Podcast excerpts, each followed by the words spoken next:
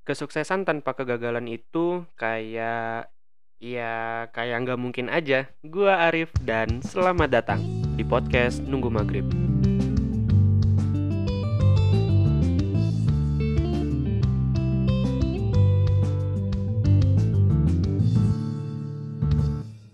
Halo, selamat sore teman-teman semua. Ketemu lagi bareng gue Arif tentunya di podcast Nunggu Maghrib di mana seenggaknya sekali dalam setiap minggu kita bakal ngobrolin hal apa pun yang menurut gue menarik dan tentunya sambil nungguin waktu maghrib.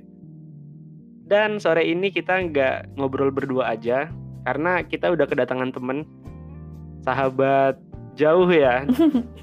Halo Jihan. Halo Karif. Gimana kabarnya Jihan? Baik, bagaimana kabarmu? Alhamdulillah, luar biasa. Allahu Akbar. Kayak seminar-seminar motivasi gitu kan. Eh, eh, sering dengar tuh kayak gitu. Jihan sibuk apa sekarang Jihan? Eh, sekarang lagi sibuk studi kan ya, sama ini sih lagi yang magang gitu-gitu sih. Magang, mantap. Jihan jurusan apa sih? Eh, Jian jurusan agribisnis di UB. Agribisnis. Di Universitas Brawijaya, Malang. Mm-mm. Iya, ngalam ngalam. Di Malang bahasa gaulnya kayak gitu ya? Dibolak-balik. Iya. Gimana ba- biasanya wali- bahasanya? Heeh. Kayak ya gitu kalau Malang biasanya kayak eh, arek ngalam kan, arek ngalam atau kerang ngalam gitu-gitu. Jadi kayak kaget sih sebenarnya awalnya kayak bingung kan ya. Kayak oh sekarang ternyata gitu. Memang memang budayanya. Jihan Gitu. asli Curup kan ya? Iya, lahir dan tumbuh di tanah Rejang. Dan ketika sampai di Malang, apa sih yang paling apa ya? Yang paling bikin ngagetin lah? Hmm, lebih karena ini kali ya eh, bahasa sih. Bahasa. Uh, uh, sebenarnya ngerti bahasa Jawa, cuman kayak bahasa Jawa Timuran tuh eh unik seperti itu. Kayak jadi ngapak-ngapak gitu nggak sih kalau di Malang? nggak eh, kalau Nggak ngapak itu Jawa Tengah, cuman kayak Oh. lebih kasar mungkin ya dibanding bahasa Jawa Tengah gitu. Jadi mungkin Oh, gitu. Oke deh. Jadi sore ini kita mau ngobrol tentang kegagalan dan perjuangan. Asik. aduh berat Kak. Kita mulai dulu dengan kita mulai dengan kata perjuangan ya. Karena kegagalan adalah buntut dari perjuangan. Kadang kalau orang nggak pernah berjuang, dia nggak bakal tahu Hmm, rasanya kegagalan ya nggak sih? Betul. Atau mungkin sebaliknya lebih kayak kalau orang nggak pernah gagal dia nggak pernah ngerti rasanya berjuang. Asik. Jadi yang mana duluan nih? Gagal dulu atau berjuang dulu? Hmm, bebas bebas. Kalau dari Jihan, kalau dari Jihan, Jihan tuh menganggap sebuah titik start itu adalah perjuangan atau sebuah kegagalan. Kegagalan. Kalau Jen ngeliatnya lebih mulai dari kegagalan. Gimana tuh tentang kegagalan? Se apa ya? Ada ini enggak sih kayak ah gimana ya bilangnya biar enak didengar tentang kegagalan. Jadi seberapa sering sih gitu kayak intensitas kegagalan tuh seberapa banyak yang sering kita hadapin menurut Jihan? Hmm, Oke. Jadi cerita dikit nih kak. Dari dulu dari kecil tuh Jen sering banget tuh diikutin sama ibu tuh kayak berbagai lomba, mulai dari yang hula hoop lah, yang akademik lah, yang pidato, yang fashion show, yang semuanya dicoba dan dari situ tuh sering banget yang kayak. Tapi kalau masih kecil tuh nggak pernah ngerasa ketika nggak dapet nggak dapet juara itu saya tuh gagal, atau Jen nih gagal gitu. Oh, belum. Cuman ya Belum- udah lagi nggak maju ke depan aja ya gitu. Mulai turning point itu eh, ketika mulai puber kali ya, mulai ngerasa tuh kayak oh ternyata eh, yang menurut aku biasanya kalah nih aku baik-baik aja ngeliat orang lain tuh kayak bisa stres, bisa kayak sedih. Udah mulai pikiran. Iya, udah mulai kayak eh, aku men- jadi aku tuh sebenarnya salah karena aku merasa ternyata aku tuh mendefinisikan gagal tuh berdasarkan orang lain, bukan berdasarkan aku nih merasa aku sudah totalitas atau belum gitu. Terus eh, mulai jalan kayak SMA gitu kan ya, Iya. udah yang ada tuh isu-isu SBM, SBMPTN gitu kan. Kayak tapi nih kalau berdasarkan track record tuh aku tuh anaknya gagal terus tapi mimpinya ini tinggi banget tapi kalau nggak dicoba nanti nyesel gitu loh. Jadi serba salah, lebih ke bukan takut berjuangnya tapi udah kepikiran takut gagalnya duluan gitu. Karena takut gagal tadi, maka buahnya adalah ragu untuk mulai berjuang. Gitu. Iya, betul. Iya sih, karena banyak juga orang yang apa ya bilangnya kayak orang-orang tuh banyak yang nggak berani buat keluar, nggak berani buat pergi dari zona nyaman dia karena takut gagal. Sebenarnya dia nggak takut buat mulai perjuangan, nggak takut buat mulai perjalanan baru, tapi emang dia takut aja tentang gagal itu tadi. Iya, berasa dibayang-bayangi gitu kali ya kak ya? Iya bisa. Kebanyakan orang sih kayak gitu mungkin. Kalau Jihan gimana? Uh. Dengan banyak pengalaman gagal yang Jihan bilang tadi, masih sekarang tuh masih takut nggak sih sama kata-kata gagal?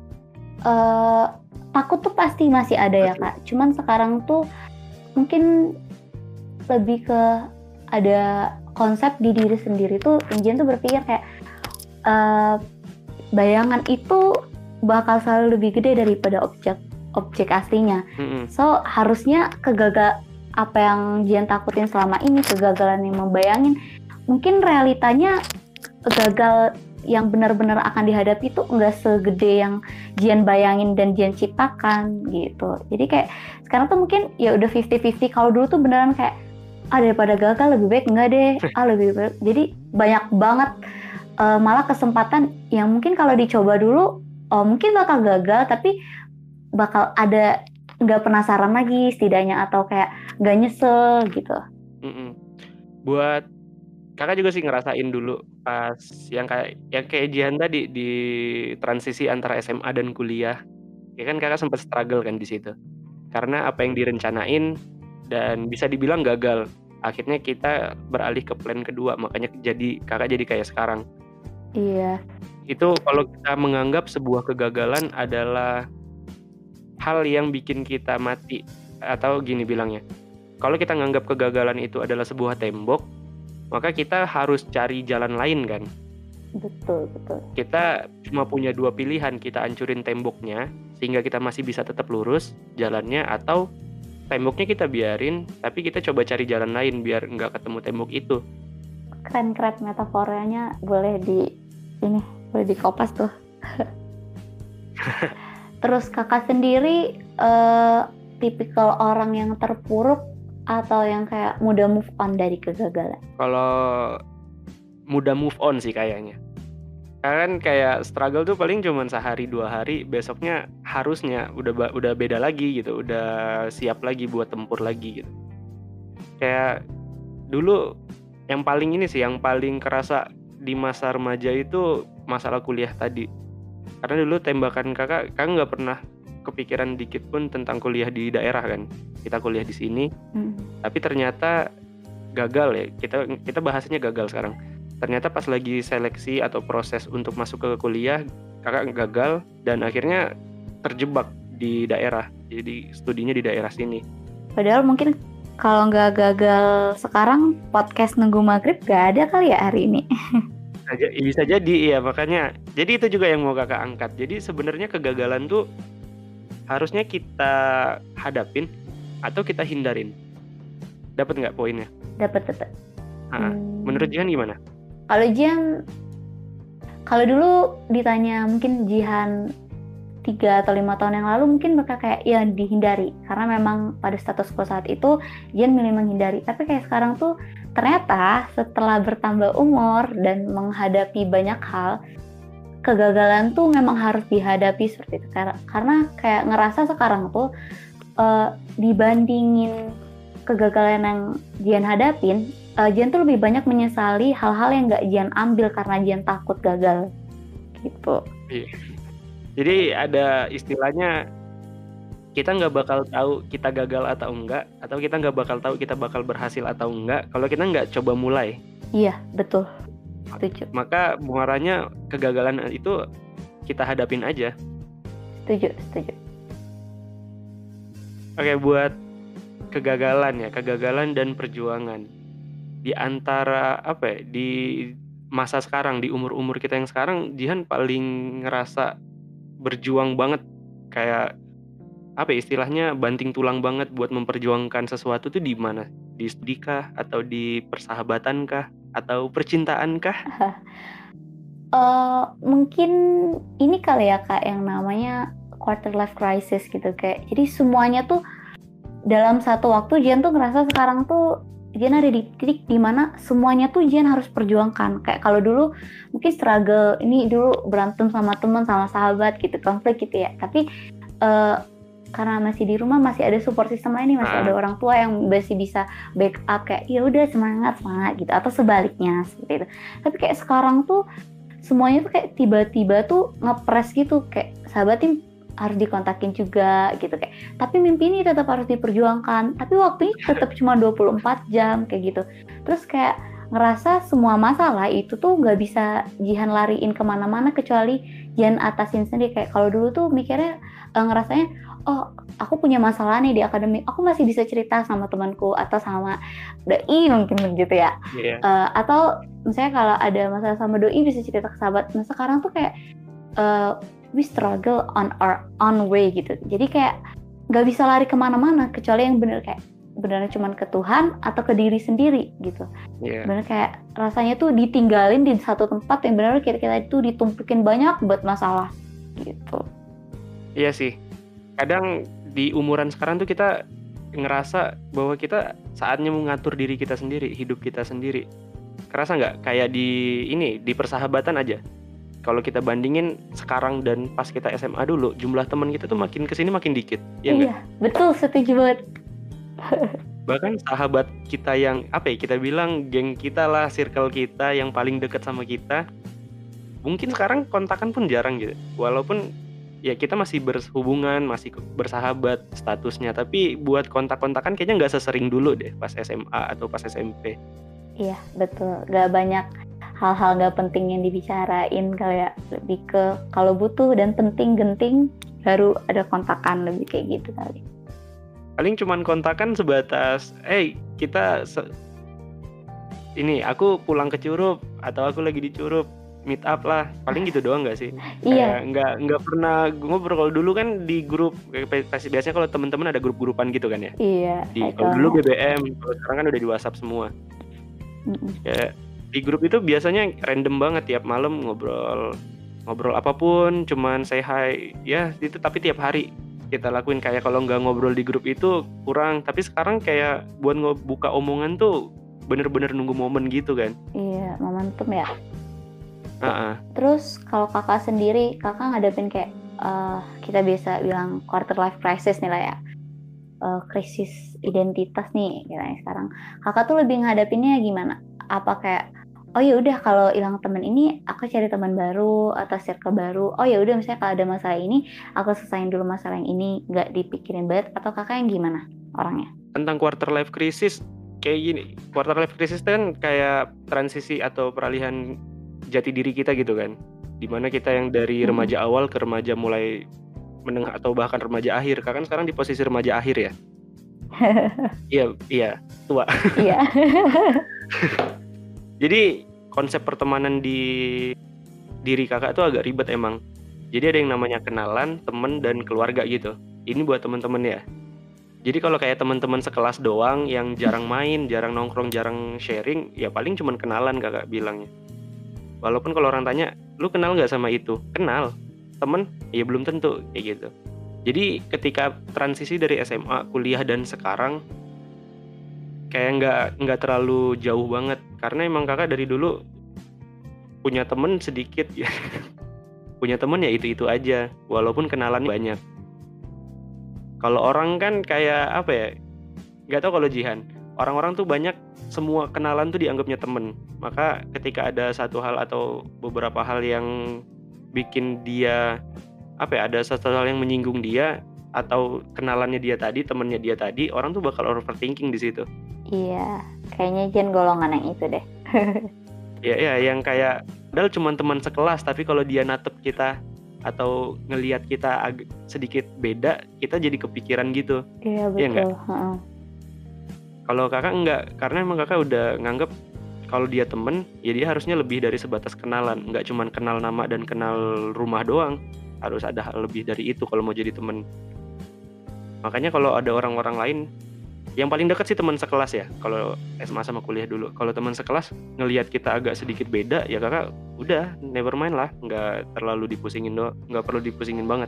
Jadi uh, harusnya lebih mengkotak-kotakan jadi ya kak ya. Jadi kadar perasaan bapernya juga mungkin bisa dibagi kali ya gitu. Jadi nggak semua kayak mungkin kan karena uh, kalau Jian sendiri kayak ngerasa banyak kenalan nih yang kalau di versi kakak kenalan nih Jian.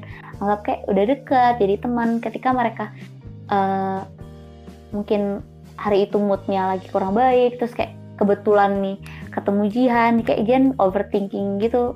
Uh, aduh aku salah apa ya? Aduh aku uh, aku ngelakuin apa ya yang dia nggak suka ya? Gitu. Jadi lebih ke overthinking gitu kan ya. Berlebihan lebih baperan itu bahasa sekarang itu. Iya. Kadang kebanyakan orang-orang tuh terlalu memikirkan apa yang seharusnya tidak harus dipikirin. Kayak tingkah orang lain tadi. Kita tuh punya kewajiban buat menjaga perasaan orang emang kan. Tapi kita nggak saklek harus mikirin apa pun perubahan yang kecil dia tunjukin ke kita. Betul. Kayak kalau kita ngerasa Kakak tuh mikirnya kayak gini, kalau kita ngerasa kita nggak berbuat salah dan kita nggak ngelakuin apa-apa yang disengaja, dengan adanya perubahan perilaku orang lain di sekitar kita, kayaknya nggak perlu dipikirin banget deh selama itu nggak ngerugiin kita. Betul, betul. Dan itu Kayak ya kayak gini nih. Jadi apa ya? Titik terangnya tuh ya diri kita sendiri dulu. Bagaimana nyamannya kita dulu jangan selalu mikirin kakak bilang ini jangan selalu mikirin perasaan orang duluan di atas perasaan kita. Kadang kalau nggak kita sendiri yang mikirin perasaan kita ya siapa lagi? Bener-bener satu tujuh uh, karena nggak semua orang bakal berusaha bikin kita seneng gitu kali ya lebih ke itu. Iya betul. Oke, balik lagi ke tentang kegagalan tadi Jihan. kan Jihan masih mahasiswa ya? Iya se ya tentang perjuangan sebagai mahasiswa tentang menghadapi kegagalan. Kadang kakak pernah dikasih tahu sama salah satu pimpinan lembaga sempat ngobrol sama kakak. Jadi dia bilang kayak gini, mumpung masih mahasiswa, maka cobain semuanya, rasain semuanya. Jangan pernah takut gagal, karena mumpung masih mahasiswa. Karena mahasiswa tuh punya privilege untuk salah gitu loh. Jadi dengan apa pun itu pengalaman apa pun yang bakal dihadapin ya ditabrak aja gitu dicobain aja. Kalau salah ya udah gitu. Kalau Jihan gimana sebagai mahasiswa? Tujuh banget. Ini kalau nggak salah Kak Arif juga pernah nyampein ke Jihan deh kayak yang kalau kita sama kita jadi mahasiswa kita tuh uh, kalau salah masih dianggap wajar. Terus kayak kita tuh belum ada tanggungan kita belum ada uh, tuntutan profesional kita harus benar. Jadi benar-benar trial and error gitu ya kak. Dan itu konsep itu lumayan Jian bawa sih yeah. dari SMA ya karena uh, teman dekat. Dulu tuh Jian tuh orangnya lumayan hmm, tertutup dulu pas awal masuk SMA terus Jian deket nih sama orang. Terus kayak dia tuh lumayan yang benar-benar. Jadi dia tuh lumayan menginspirasi di bagian ya udah cobain aja sih. Ya ya dulu tuh ya OSIS, ya debat bahasa Inggris, ya PMI, ya teater, ya English Club juga kayak siswa sibuk ya. Iya, beneran yang dicoba semua gitu loh, beneran yang capek, akhirnya beneran yang uh, uh, kadang juga tersesat kayak ah, aku nih awalnya mau apa sih? Kok tiba-tiba udah semua aja gitu? Kayak gitu sih. Tapi sekarang mendefinisikan yang kayak ya udah kamu boleh coba selama kamu nih masih mahasiswa lagi, masih muda lagi, masih punya waktu, masih belum ada tuntutan untuk selalu benar, ya udah dicoba aja. Cuma sekarang tuh lebih kayak apa mencoba hal-hal yang beneran Jihan pengen coba karena Jihan penasaran dan Jihan butuhin mungkin ya. Kalau dulu mungkin yeah. banyak dikit tuh karena kayak ya pengen eksis, pengen banyak temen gitu ya. Pengen famous. Iya, kayak gitu. Gitu sih kak. Iya, kakak satu sih yang kakak sesalin ketika masih jadi mahasiswa aktif ya karena sekarang masih mahasiswa tapi emang nggak aktif aktif banget di kampus hmm. jadi yang kakak sesalin tuh itu kakak dapet pencerahan itu dapat kata-kata itu ketika kakak udah di ujung perkuliahan itu kakak dapetin ketika magang di salah satu lembaga di Bengkulu kemarin Jadi kata pimpinannya kayak gitu. Jadi dia bilang, "Rif, coba coba aja semuanya. Apa yang bisa, apa yang lagi dihadapin, cobain. Jangan takut salah." Ya, salah tuh wajar buat mahasiswa karena mahasiswa tempatnya belajar. Nanti kalau udah wisu, udah sarjana, udah tamat, udah di dunia kerja, itu malah nggak bisa, nggak boleh salah katanya. Karena ada tuntutan profesional. Jadi yang kakak sesalin sekarang tuh kenapa dari semester 1 dari semester awal nggak banyak nyoba gitu sih uh, Jihan ada nggak yang disesalin dari sebuah perjuangan ketika kuliah? Hmm, enggak sih kak. Kalau untuk berjuang tuh karena ya itu karena udah mulai overcome kegagalan. Jadi kayak berjuang tuh ya udah itu tuh udah kayak satu kalimat tuh yang harus dilelep semua gitu loh. Kayak harus kalau kamu uh, pengen dapetin sesuatu kamu udah harus berani gagal kamu udah harus uh, berjuang gitu jadi kayak mm -mm. ya udah nothing tulus aja kalau sekarang tuh lebih legowo istilahnya gitu.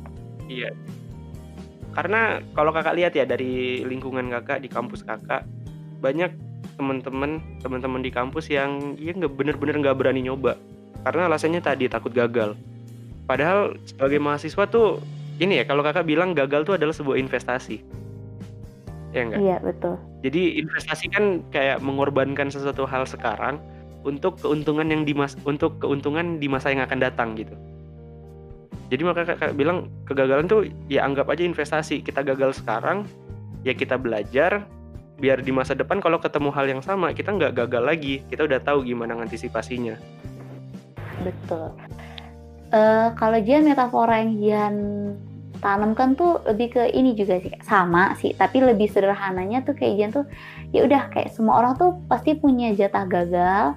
Uh, mungkin ini jatahku lagi dihabisin aja biar besok tuh aku bisa panen sesuatu. Sama sih konsepnya sama ya.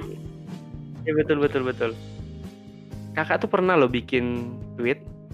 Bahasanya hampir sama kayak gitu. Kita setiap orang tuh dibagiin atau dikasih jatah gagalnya masing-masing. Kita nggak tahu berapa itu rahasia Tuhan tapi tugas kita sekarang tuh ya abisin jatah gagal itu. Tuh. Kalau nggak dihabisin dari sekarang masa kita mau menghadapin kegagalan-kegagalan itu di masa tua nanti?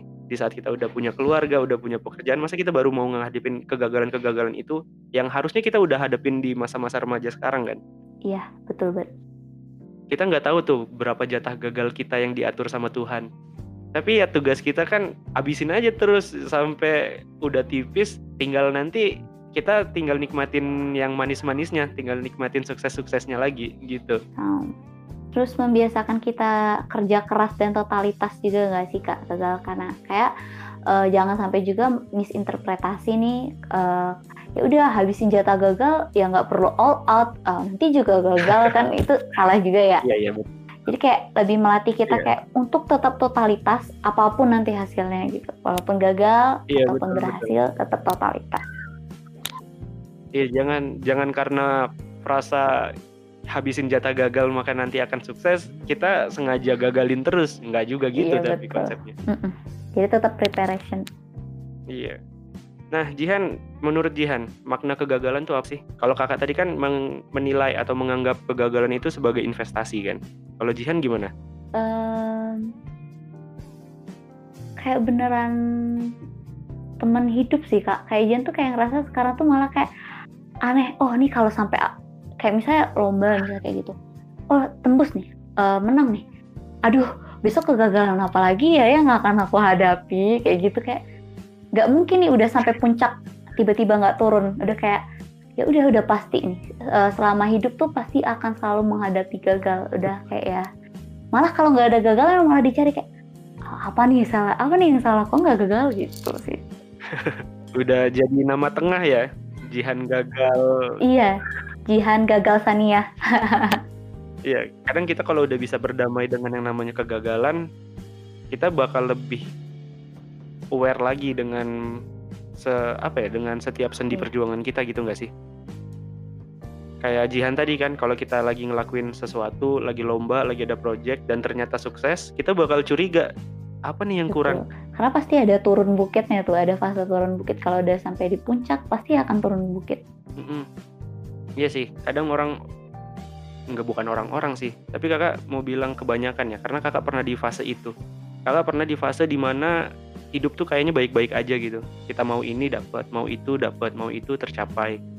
Kayak nggak ada halangannya, nggak ada tantangannya, nggak ada obstacle-nya gitu. Jadi kakak pernah di fase itu ngerasa kok hidup kayak apa ya? Kok semesta mendukung banget. Dan ternyata banyak loh cacat-cacatnya, gagal-gagalnya nggak kita sadarin. Itu karena kakak nggak apa ya, nggak berdamai dengan kegagalan itu. Kayak lebih menghindari, bukan mencari jalan ya, bukan mencari jalan lain, tapi bener-bener ada gagal ya kita hindarin. Nggak diminimalisir gitu. Terus kakak lebih ngerasa, uh, kakak merasakan hal yang sama nggak? Kayak Jan tuh sebenarnya anak anaknya tuh kurang adaptif ya. Kayak mulai masuk SMA, ketemu nih teman dekat yang kayak mulai, ayo ikut ini, ikut itu. Jan tuh mulai belajar jadi adaptif, mulai sering banget juga ngerasain gagal karena semakin banyak yang dicoba kan. Uh, kegagalan tuh membawa kita juga jadi manusia yang lebih adaptif. Yeah. Mungkin karena yang kayak metafora tembok yang kakak bawain sebelumnya itu kayak jadi kayak kita tuh beneran kayak ya udah kalau ini situasinya berubah oh ya udah langkah yang aku harus ambil berubah juga. Gitu nggak sih kak? Sekarang ya kalau sekarang mungkin kayak gitu. Tapi yang kakak inget SMA Loljian kan dari SMA udah mulai itu ya berusaha untuk adaptif berdamai dengan kegagalan ya. coba memecahkan masalah. Kalau kakak tuh SMA dulu nggak tahu ya kalau orang lain yang nilai. Tapi kakak kalau nilai diri sendiri SMA dulu bener-bener takut banget sama yang namanya gagal kayak ini kakak kan diaktif di pramuka ya pas SMA sama temennya yeah. Jihan juga kan. Kami dulu kalau lomba kami selalu analisis dulu lomba ini bakal menang enggak kalau kalah kita kalau ada peluangnya kalah kita nggak usah ikut. Kayak gitu loh. Saking takutnya kami akan kegagalan. Kayak dulu egois iya bener egois egois banget sama diri sendiri.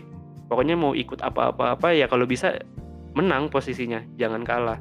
Bukan berarti kita antisipasi kegagalan tapi kakak nilai dulu bener-bener ya jangan gagal lah pokoknya. Kita nggak siap buat gagal. Jadi lebih baik nggak dicoba gitu ya? Hmm, bener-bener. Ya nggak usah dicoba. Makanya pramuka SMA 1 di zaman kami kayak satu perlombaan satu piala. Karena kita mikirnya ikut lomba ini menang nggak? Kalau nggak menang nggak usah ikut. Bener-bener nggak coba dulu. Nggak nggak nggak pernah istilah coba dulu. Pokoknya kalau menang ikut. Kalau kira-kira kita ada peluang kalah nggak usah. Jadi bener-bener kayak ya egois naif banget lah pokoknya. Uh, jadi ngelihat kayak malah ngelihat kesempatan atau opportunity itu sebagai treat kali ya kak? Lebih ke hal yang yang menakutkan yang uh, kalau nggak bisa menang jangan dihadapi atau kalau nggak siap jangan dihadapi gitu kali ya. Hmm, iya kalau orang yang berusaha untuk damai dengan kegagalan kan konsepnya ada peluang menangnya, ada peluang kalahnya, hadapin aja dulu. Kita nggak hmm. tahu jawabannya sebelum kita coba gitu kan. Nah kalau kami kakak dulu pas SMA nggak kayak Jihan. Kalau Jihan kan udah mikirin itu kan, coba dulu, coba dulu, cari pengalaman. Kalau kakak nggak berani sih dulu bener-bener nggak berani. Uh, tapi akhirnya me, me, membentuk konsep gagal dan menghadapi uh, perubahan itu versi kakak sendiri yang lebih tertanam ke diri kakak sendiri kan ya. Jadi kayak uh, konsep yang sekarang kakak pegang tentang kegagalan karena dulu pernah ngerasa ada ke miskonsepsi tentang kegagalan ini jadi lebih kuat gitu kali ya kak sekarang? Atau gimana? kalau dibilang lebih kuat nggak tahu juga ya. Tapi bener-bener kayak ada ada pandangan lain. Kalau orang yang dari awal udah saklek A kan dia A bakal A terus gitu kan kalau tanpa ada perubahan. Nah kakak dulu tuh aksen agak sedikit nyeleneh jadi ketika udah dapat kegagalan yang menurut kakak di luar dugaan kakak di situ kayak udah mulai ditampar, dilurusin gitu, udah disadarkan sama kondisi bahwa kita tuh nggak bisa selamanya menghindarin kegagalan. Kita tuh nggak bisa jauh-jauh dari yang namanya kata gagal.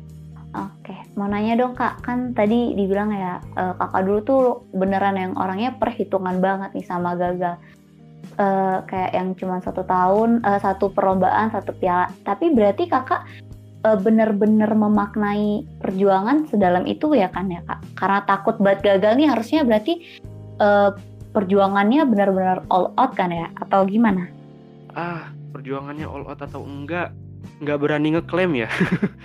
Karena di balik perjuangan kita pasti orang lain juga berjuang mati-matian. Mungkin lebih dari kita kan. Betul. Tapi kalau dibilang all out banget ya mungkin kita prepare ya. Sebelum sebelum masuk ke arena sebelum kita memutuskan untuk join the party kita prepare dulu. Kita preparation dulu kalau emang kira-kira ya kayak gimana ya bingung juga sih jawabnya. Karena karena ini naif banget. Kayak oh, kalau orang bilang kayak Jihan kan berasumsi kakak orangnya mempersiapkan sebaik mungkin gitu kan. Well prepared but tapi kalau dipikir-pikir kami dulu juga ngalir-ngalir aja lah persiapan juga ya seadanya aja kayak biasa. Tapi emang mungkin karena udah pernah kami hadapin. Ya kalau pramuka kayak gitu medannya udah pernah kami hadapin kami udah tahu lokasinya kami udah tahu medan pertempurannya kayak gimana maka kami pede aja buat turun dan yakin menang. Itu dari kakak pribadi ya nggak tahu kalau dari teman-teman tim yang lain mungkin kan beda-beda pasti. Jadi kakak sendiri memaknai perjuangan itu gimana kak? Ah, itu yang sampai sekarang kakak belum bisa jawab sih. Perjuangan tuh, yang pasti perjuangan adalah penderitaan. waduh Iya betul, yang pasti perjuangan adalah penderitaan. Kalau kita mau berjuang di mana nih? Kita mau berjuang di studi, ya maka kita harus menderita dengan bosannya belajar, dengan capeknya perjalanan ke kampus, dengan penatnya diskusi. Kita harus apa ya? Kita harus menghadapin itu. Kayak benar-benar perjuangan adalah penderitaan sih yang kakak pegang. Maka nggak ada yang namanya perjuangan kalau dia nggak nggak menderita.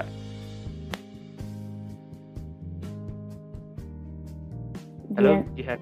iya Jangan jangan ini dong, jangan kagum.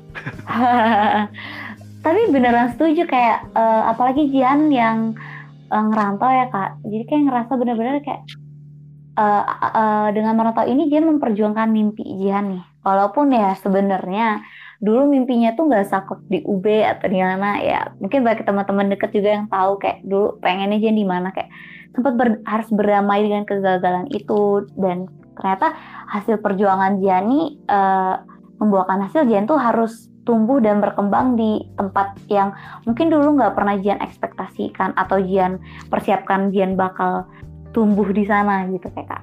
Iya. Eh, ternyata merantau tuh benar-benar perjuangan bukan cuma perjuangan dari materi tapi juga kayak untuk kesempatan sih kayak waktu Eh, karena seiring bertambahnya usia tuh ngerasa banyak kehilangan eh, kehilangan waktu sama orang tua kehilangan waktu untuk senang-senang, kehilangan waktu yang benar-benar kayak mungkin mengalami kehilangan yang benar-benar kayak waktu yang nggak pernah kita bisa ambil lagi kayak mungkin ada yang meninggal seperti itu. Jadi kan kayak ternyata eh, yang lebih yang lebih menderita, eh, yang lebih pedih daripada kehilangan duit nih karena merantau nih jaraknya jauh juga tuh ternyata waktu waktu-waktu kebersamaan sama orang-orang terdekat sih yang ternyata oh harus harus dikat dulu nih karena berjuang Iya. untuk mimpi.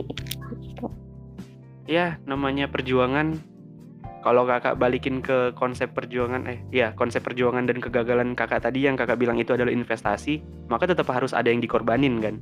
betul Karena kita nggak bisa untung terus, harus ada yang kita tawarin nih buat semesta. Apa nih yang mau kita korbanin? Ya namanya investasi, kadang berhasil, kadang enggak kan? Eh, Jian mau cerita dikit nih kak dulu tuh kan kayak yang udah Jian pernah eh, Jian sampaikan tadi Jian tuh bersahabat banget sama gagal. Jadi eh, ketika Jian nih pengen fokus nih salah satu nih Jian dulu debat bahasa Inggris. Kayak tapi di eh, di di tingkat kabupaten tingkat sekolah tuh sering banget yang eh, pergi satu minggu karena debat kan lama ya eh, durasi eh, untuk pertandingannya kayak berangkat satu minggu pulang ke sekolah gak bawa apa-apa. Bahkan kayak breaking quarter aja enggak gitu kayak lumayan sedih banget. Tapi dia tuh merasa kayak oh ternyata kegagalan tuh buat kita lebih kuat dan buat kita tuh lebih semangat berjuang ketika ada di poin ada seleksi untuk debat bahasa Inggris in- eh, nasional. Terus dia tetap disuruh ikut seleksi itu nggak tahu nih uh, gurunya guru yang nyeleksi ini milih Jian karena Jian beneran kompeten atau mungkin udah kasihan banget kali ya nih anak ikut terus tapi nggak pernah menang gitu terus gak tahu gimana mungkin karena udah sering gagal terus jadi tahu nih oh ternyata aku nih salah di sini aku nih kemarin nih kurang di sini oh ternyata orang tuh keren ya oh ternyata aku tuh ya. Kelemahanku di sini dan aku harus berubah gini gini gini karena ngeliat dari orang. Terus nggak tahu gimana caranya semesta dan doa doa orang tua mungkin kayak bekerja kayak tanpa tanpa tanpa disadari Jian tuh udah masuk ke seleksi provinsi aja dan uh, kayak mungkin teman-teman Jian di klub debat bahasa Inggris juga mungkin tahu kayak dari SMA 1 Curup tuh udah kalau nggak salah udah lima tahun terakhir tuh nggak ada yang jadi perwakilan ke nasional entah mungkin kesempatan kita untuk di coaching sama uh, coach profesional yang nggak ada atau mungkin memang teman-teman yang lain tuh memang kerja lebih keras dari kita yeah. Iya. uh, dan walau alam gimana caranya nggak tahu gimana tiba-tiba nama Jihan dan nama SMA 1 nama Rejang Lebong tuh disebut dengan peringkat tertinggi pada seksinya pada masa itu dan jadi delegasi Bengkulu untuk ke debat nasional. Padahal kita tuh tanpa tanpa ini loh kak. Uh, tanpa coach profesional. Jadi benar-benar kayak yang quotes quotes yang sering kayak kegagalan adalah guru terbaik itu tuh benar-benar ngena banget. Karena yeah, yeah, betul, betul. beneran bikin kalau Jian ngerasa tuh kegagalan dan perjuangan itu tuh buat Jian lebih tahu diri Jian sendiri itu sih terlepas dari piala piagam dan sakit nangisnya yang kemarin-kemarin tuh Jian jadi tahu diri Jian sendiri tanpa diktean orang lain gitu. Kalau kakak ngeliatnya gimana? Yang ada di buku Sidu kan ya. Experience best teacher setiap di bawah buku kan di bawah buku iya, tulis. selalu ya. Experience is the best teacher. Ya karena kegagalan adalah sebuah experience penting sih buat kita. Kakak sendiri, Jen penasaran nih. Um, kayak ada gak sih versi perjuangan kakak yang sekarang tuh membekas banget yang kayak mungkin nih kalau kakak takut gagal atau kakak nggak punya amunisi untuk gagal sekarang tuh jadi patokan kakak untuk oh enggak masa gini nyerah dulu aja yang lebih gini gini gini aku bisa gitu ada nggak kak cerita perjuangan kakak yang sampai sekarang tuh membekas banget kalau cerita itu mungkin ini mungkin ini bakal menyinggung banyak orang sih karena kakak punya yang yang paling kakak inget yang paling memorable kayak struggle kakak di organisasi kampus. Kakak diangkat jadi ketua di semester ketiga dengan kondisi organisasi yang bagi kakak ya, kakak nggak tahu standar orang-orang, cuman di standar kakak lemah banget pokoknya organisasinya. Kelembagaannya lemah, finansialnya lemah, administrasinya lemah. Dan kakak di apa ya kayak orang cuci tangan aja pokoknya ngasih ke kakak jabatannya.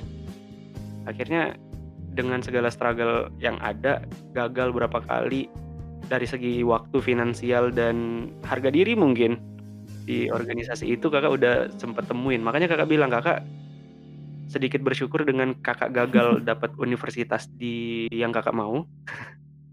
Sehingga kakak terjebak di kampus kakak sekarang. Karena kakak bakal karena kakak karena kakak ngerasain itu gitu ngerasain perjuangan di kampus ini di kampus kakak. Bahkan kalau kayak paradoksnya gini kalau kakak nggak apa ya kalau kakak kuliahnya dapat di luar di kampus yang kakak mau mungkin kakak nggak dapat pengalaman ini. Jadi kalau dari segi perjuangan sih itu sih yang paling kakak inget karena kakak pernah apa ya betul betul. Kakak nggak tahu sih. Kakak yakin setelah podcast ini rilis banyak orang yang mulai jijik lihat kakak. Kayak orang orang tuh nilainya ih pede banget Arif ngomong kayak gitu. Tapi ya kakak berani mengklaim diri bahwa dengan struggle itu di angkatan kami kami berusaha merubah mindset merubah karakter. Yang tadinya A jadi sedikit ya A akan mungkin nggak jauh-jauh tapi bagi kami itu lebih baik buat keberlangsungan organisasi. Itu sih perjuangan kakak yang paling kakak inget mempertahankan organisasi ini. Jadi justru keadaan yang gak sesuai ekspektasi ini bikin kakak berjuang lebih ya kak daripada yang mungkin standar kakak nih kakak berjuang cuma segini. Tapi karena kondisi ini nggak sesuai ekspektasi kakak jadi berjuang lebih keras daripada yang mungkin kakak persiapin sebelumnya Iya, pada akhirnya kita bakal berjuang lebih dari yang kita ekspekkan ya, yang dari kita targetin. Karena dulu kondisinya ini loh, kakak dulu karena kakak bilangnya cuci tangan ya, senior-senior kami itu cuci tangan. Kursi kepemimpinan dikasih ke kakak dengan semua masalah yang ada, dengan semua warisan masalah yang ditinggalkan, semua kekurangan yang diwariskan. Kakak tuh udah sebenarnya nggak mau gitu, kayak udahlah cukup berusaha untuk apatis gitu dulu tuh. Sebelum terpilih. Ya udahlah setelah ini kalau emang organisasinya nggak progresif kita keluar kita cari cari rumah lain. Dan akhirnya kakak ditempelin sama kursi pemimpin tadi akhirnya mau nggak mau tuh kayak bener-bener dipaksa awalnya. Makanya kakak bilang kakak pas kakak di zaman kuliah sama kakak di zaman SMA emang orang yang beda. Karena di situ kakak kayak dipaksa berjuang akhirnya kakak oke lah mengalah dengan kegagalan tadi kan karena kakak merasa kakak gagal untuk mempertahankan eksistensi seorang Arif yang seharusnya apatis, sehingga memulai perjuangan di organisasi ini. Kayak gitu sih, kayak bener-bener kadang tuh apa perjuangan itu di, bisa dimulai dengan banyak cara gitu. Kadang orang ada yang berjuang dengan kemauan dia sendiri, ada orang yang berjuang karena keterbatasannya, ada orang yang berjuang ya karena kondisinya harus berjuang gitu kayak nggak perlu nggak perlu bilang iya untuk mulai berjuang kayak gitu. Betul. Uh, lebih kayak quotes yang you don't have to be great to start but you have to start to be great. Gitu kali ya. Itu setelah ini kakak catat ya. Gitu. uh, terus ini sih karena mungkin bentar lagi bakal maghrib ya. Jadi Jihan ada nggak sih sharing atau bukan pesan sih, cuman kayak rambu-rambu buat teman-teman semua nih yang lagi dengerin ini tentang kegagalan dan perjuangan? Um, Jen nggak tahu ini konsep bener atau enggak, tapi Jen sekarang tuh memaknai pengen berbagi nih. Kalau teman-teman pengen dengerin mungkin. Uh, Jen tuh lebih memaknai kegagalan dan perjuangan tuh lebih kayak satu pohon di mana kegagalan itu bikin kita mengakar kuat hmm? dan perjuangan itu bikin kita menjulang tinggi. Jadi kita sebagai pohon gak mungkin bertahan lama kalau kita nggak nemuin kegagalan dan kita nggak akan pernah tumbuh kalau kita nggak pernah ngerasain yang namanya perjuangan. uh, Jihan teguh. Oke Jihan, mungkin kita sudahin dulu buat obrolan sore ini. Iya, terima kasih banyak Kak Arif. Sudah diundang dan dikasih banyak oh ya pesan dan kayak dibagiin cerita kegagalannya. Kayak keren keren. ya, ternyata juga makasih sih. gagal tuh milik karena, semua orang ya. Ya karena kegagalan adalah hak setiap bangsa. Kakak mau nutup dengan analogi bahwa diri kita anggaplah sebagai sebuah pohon pohon akan tumbuh ketika dia ditiup oleh angin. Kita analogiin, kita adalah pohon dan kegagalan adalah angin. Kita adalah sebuah bunga dan angin adalah sebuah dan tantangan adalah eh sorry dan kegagalan adalah sebuah angin. Maka bunga bisa tumbuh dengan bagus, bunga bisa tumbuh dengan sempurna dengan bantuan angin untuk penyerbukannya. Maka jangan pernah takut kita untuk ditiup angin, Jangan pernah takut untuk merasakan kegagalan, jangan pernah takut untuk menghadapi kegagalan. Nikmati prosesnya dan secara sadar atau tidak sadar, suka tidak suka mau tidak mau, kegagalan membentuk kita menjadi manusia seperti sekarang. Mantap. Dan perlu dicatat kalau lagi gagal dan terpuruk, kamu nggak pernah gagal sendiri. As. Oke itu aja buat sore ini. Terima kasih banyak Jihan udah mau Terima ngobrol di sini. Juga, kakak. Kita bakal ada episode selanjutnya nggak sih berdua harusnya ya? Boleh banget nih. Nah, Kalau diundang nunggu maghrib, pas banget nunggu maghrib. Ya nanti kita atur-atur waktunya kita bakal ngobrolin hal-hal lain yang tentunya menarik. Itu aja buat sore ini. Terima kasih udah mau dengerin sampai sejauh ini. Terima kasih sudah mau membersamai kita. Sampai jumpa.